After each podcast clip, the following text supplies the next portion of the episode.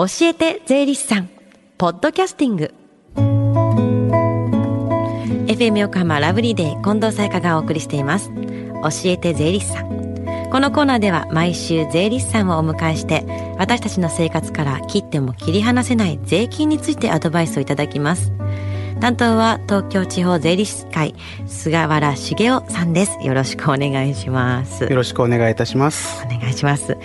今日は教えて税理士さん電話相談会が行われてるんですよね。はい、えー、毎月、えー、第3火曜日、えー、税に関する電話相談会を実施しています。えー、午前の10時からスタートしていましてこの後お昼12時まで受け付けております、はい、日頃疑問に感じている税のこと、えー、お気軽にお問い合わせください。教えて税理士さんに出演した税理士や、えー、今後出演する予定の税理士が、えー、ご回答いたします、はい、それではこの後12時までつながる電話番号です。045-315-3513 045-315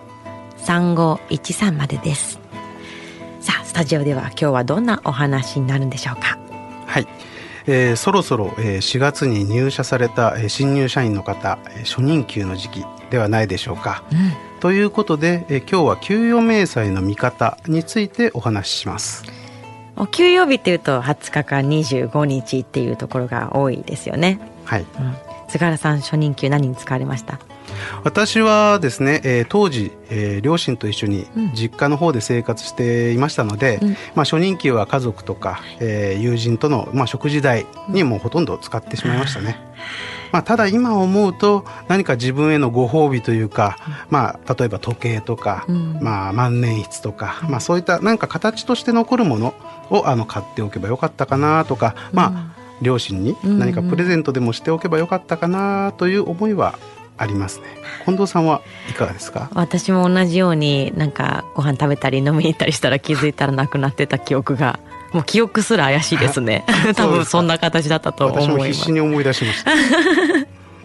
さあ今日はその初任給ですが給与明細の見方についてなんですよね。はい。まあお給料と言いますと現在はまあ振り込みが多いですので、まあ、手取りば手取り額ばかりあの気にしてしまいがちだし、ですけれども、ね。えー、まあ、給与明細の見方を知ることというのは、まあ、社会人として重要じゃないかなと思います。うんまずあの給与明細を見ると大体まあ3つぐらいの項目からあの構成されていることが多いですね。うん、3つってどんな項目がありましたか？まあ大体、えー、勤怠とか、えー、あと支給額控除額の3つですね。うんまあ、中でもその勤怠欄というところは、まあ、働いた日数や時間あの残業時間とかあとは休日出勤の日数とかあとは有給休暇の残りの日数あと遅刻とか欠勤があった場合にはその日数などが記載されています、うん、まあ、これらの勤怠をもとにお給料が計算されています。で手取り額を気にする前にですねまずは、えー、ご自身が1か月間でまあどれだけ働いたのかということをチェックする必要がありますよね。勤怠欄勤怠欄はお給料計算のもと大事なポイントになってくるんですよね。はい、続いて支給額の欄はどんなふうになってるんですか？はい、えー、支給額欄にはまあ基本給、あと諸手当、通勤手当などがあの記載されています。うん、まずは基本給ですけれども、こちらのボーナスとかあの退職金のあの基礎となる金額になりますね。うん、諸手当はまあ、会社によってありますけれども家族手当とか残業手当あとはまあ住宅手当などが記載されています。これらの諸手当は、えー、税金の対象となります。で通勤手当ですけれども、えー、電車やバスの公共交通機関であれば、まあ、通常月額10万円までは、まあ、税金がかからない、うんでこの通勤手当ですけれども、えー、税金がかからない金額がですね平成28年今年の1月以降支払われる分については、えー、15万円に、えー、引き上げられました。5万円変わると結構大きいですよね。住む場所のね選択肢も広がったりして。そうですね、うん、そして最後に控除欄には何が書かれてるんですか？はい、えー、控除欄にはですね、えー、社会保険料、うん、あと所得税住民税などがあります、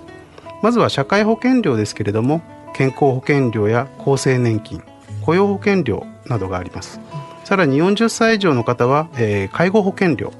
といったものもありますこういったあの社会保険料は会社と個人で半分ずつ負担することになってますのでお給料から控除されているのは個人負担分ということになります。なるほど。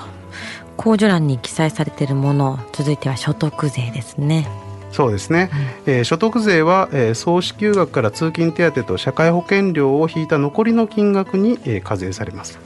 こちらの方は、えー、扶養家族の人数などによって変わりますので例えば同じお給料でもですね引かれる所得税が異なる場合があります、はい、まあ、実務上は、えー、国税庁から出ている源泉徴収税額表によって計算しますけどもこの所得税概算で控除されてますので、えー、12月の年末調整という手続きでですね、えー、生産することになります。そして住民税ははい、えー、住民税は、えー、前の年前年の所得に対して課税されますので、はい、新社会人の方は1年目はかからない、ただし2年目から新たにお給料から転引きされるということになります。言ってましたよね、はい、1年目より2年目の方が引かれる金額が大きくなるってことなんですよね、はい、そしてその他には何かありますか？はい、えー、会社によってはですね社内預金とかあと、まあ、旅行積み立てとかあと借上社宅の自己負担分などが引かれる場合もあります。ですので、まあ、今後のためにですね、えー、給与明細とか源泉徴収票は捨てずに保管しておくことをお勧めします。新入社員だけじゃなくって社会人になって何年も経ってる私たちもこの機会に改めて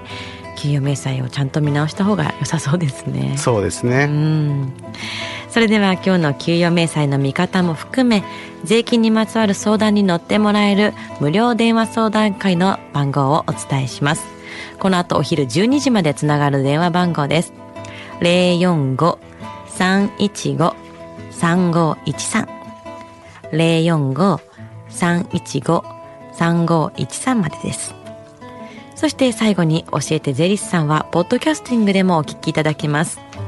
ラブリーデーのホームページ、または iTunes ストアから無料ダウンロードできます。ぜひ、ポッドキャスティングでも聞いてみてください。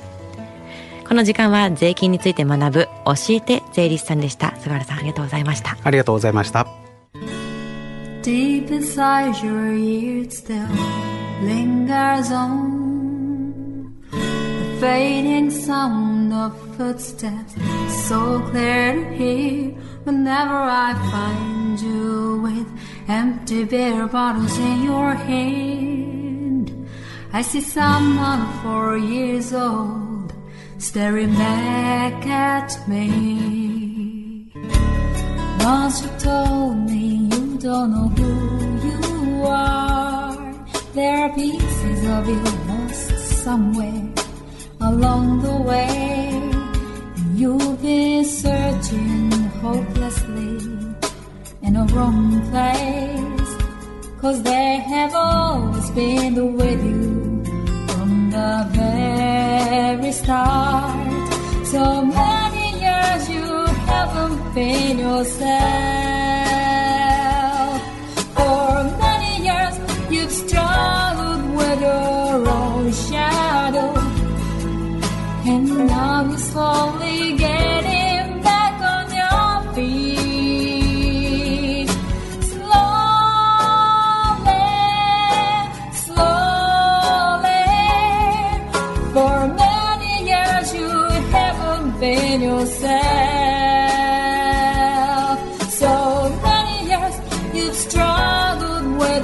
your own shadow.